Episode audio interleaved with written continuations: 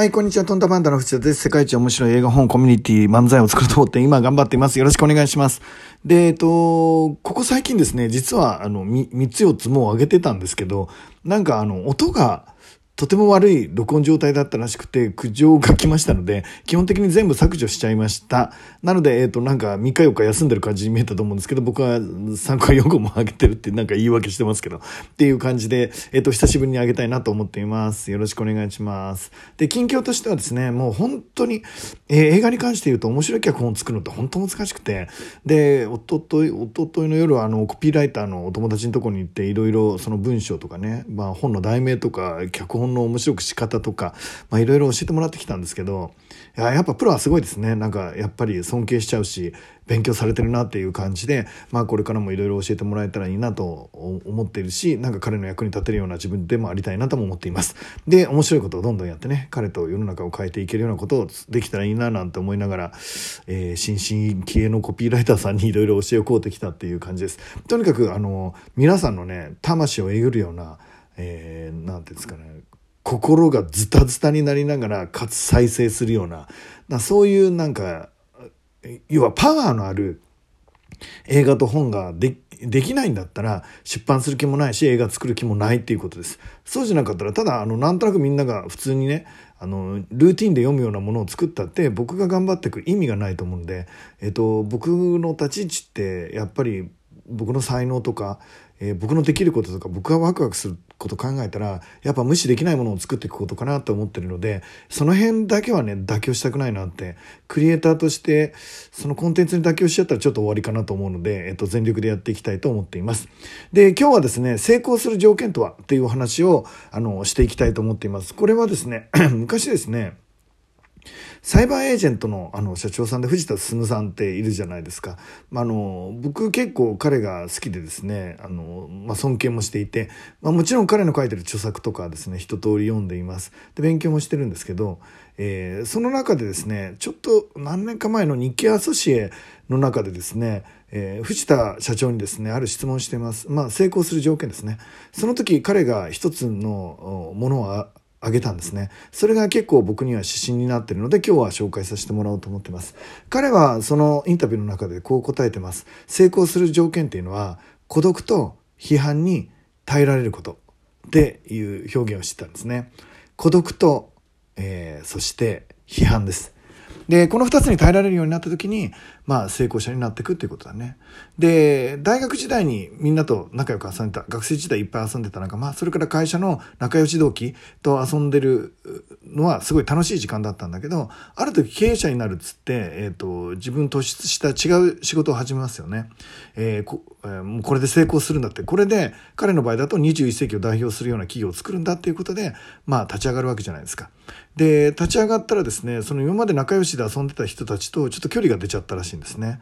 で、いわゆる孤独になったそうです。話も合わないし、あの、呼んでももらえなくなってきたし、価値観もちょっと合わなくなってくるしね。で、すごい寂しい状態が続きます。今までいた、えー、まあ、ちょっと悪く言うとぬるま湯みたいなところ、えー、よく言うと温かい家庭的なところからですね一歩飛び出して、えー、こたつから抜け出して何雪のなんか外に飛び出すみたいな感じですかね凍える寒さと孤独と、まあ、そんなものを彼は抱えたらしいんですよね。で、えっ、ー、とチャレンジしていく中でですね当然、えー、結果を出していけば、あの妬み、ひがみがあって足引っ張られるわけじゃないですか。批判にいっぱいさらされますよね。えっと、社長っていつも大変だなと思うんですけど、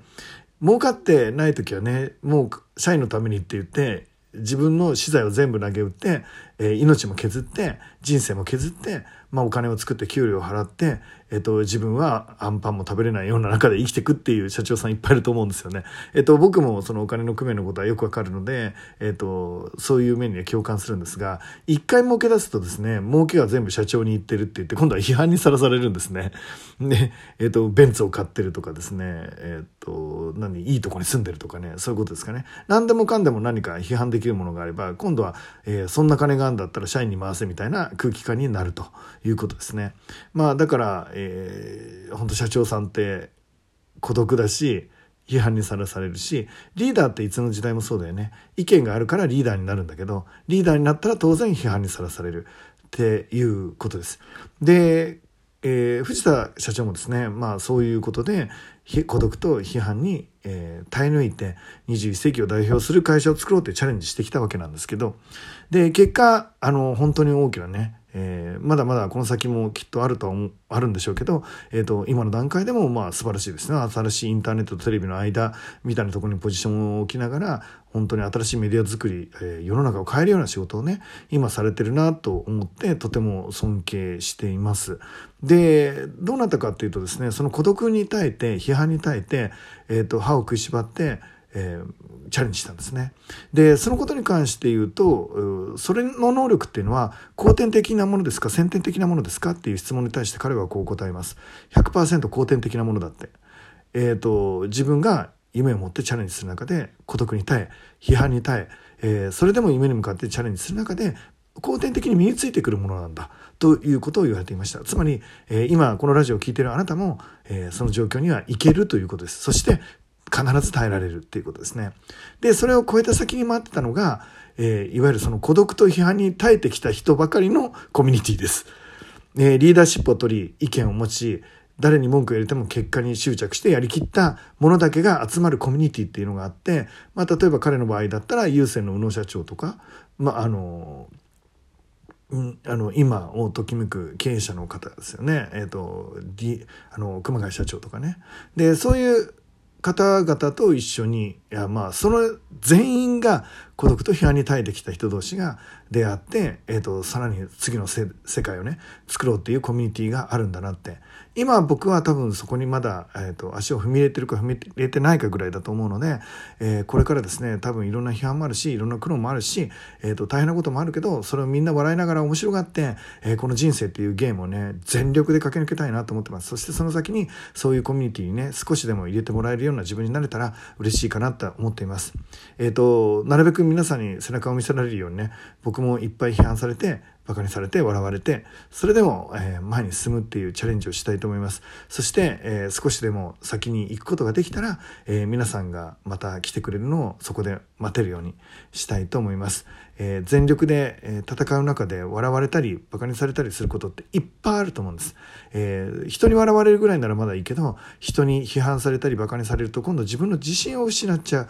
これが一番辛いのかなと思ってます。自分が自分を信じられなくなる瞬間僕もいっぱいあります。だからこそ、えー、頑張っていけたらいいのかなと思ってます。立ち上がってその先の未来で最高の仲間に会えるようにこれからも一緒に頑張っていきましょう、えー、今日も一日ね素敵な一日に皆さんなるようにいってらっしゃい。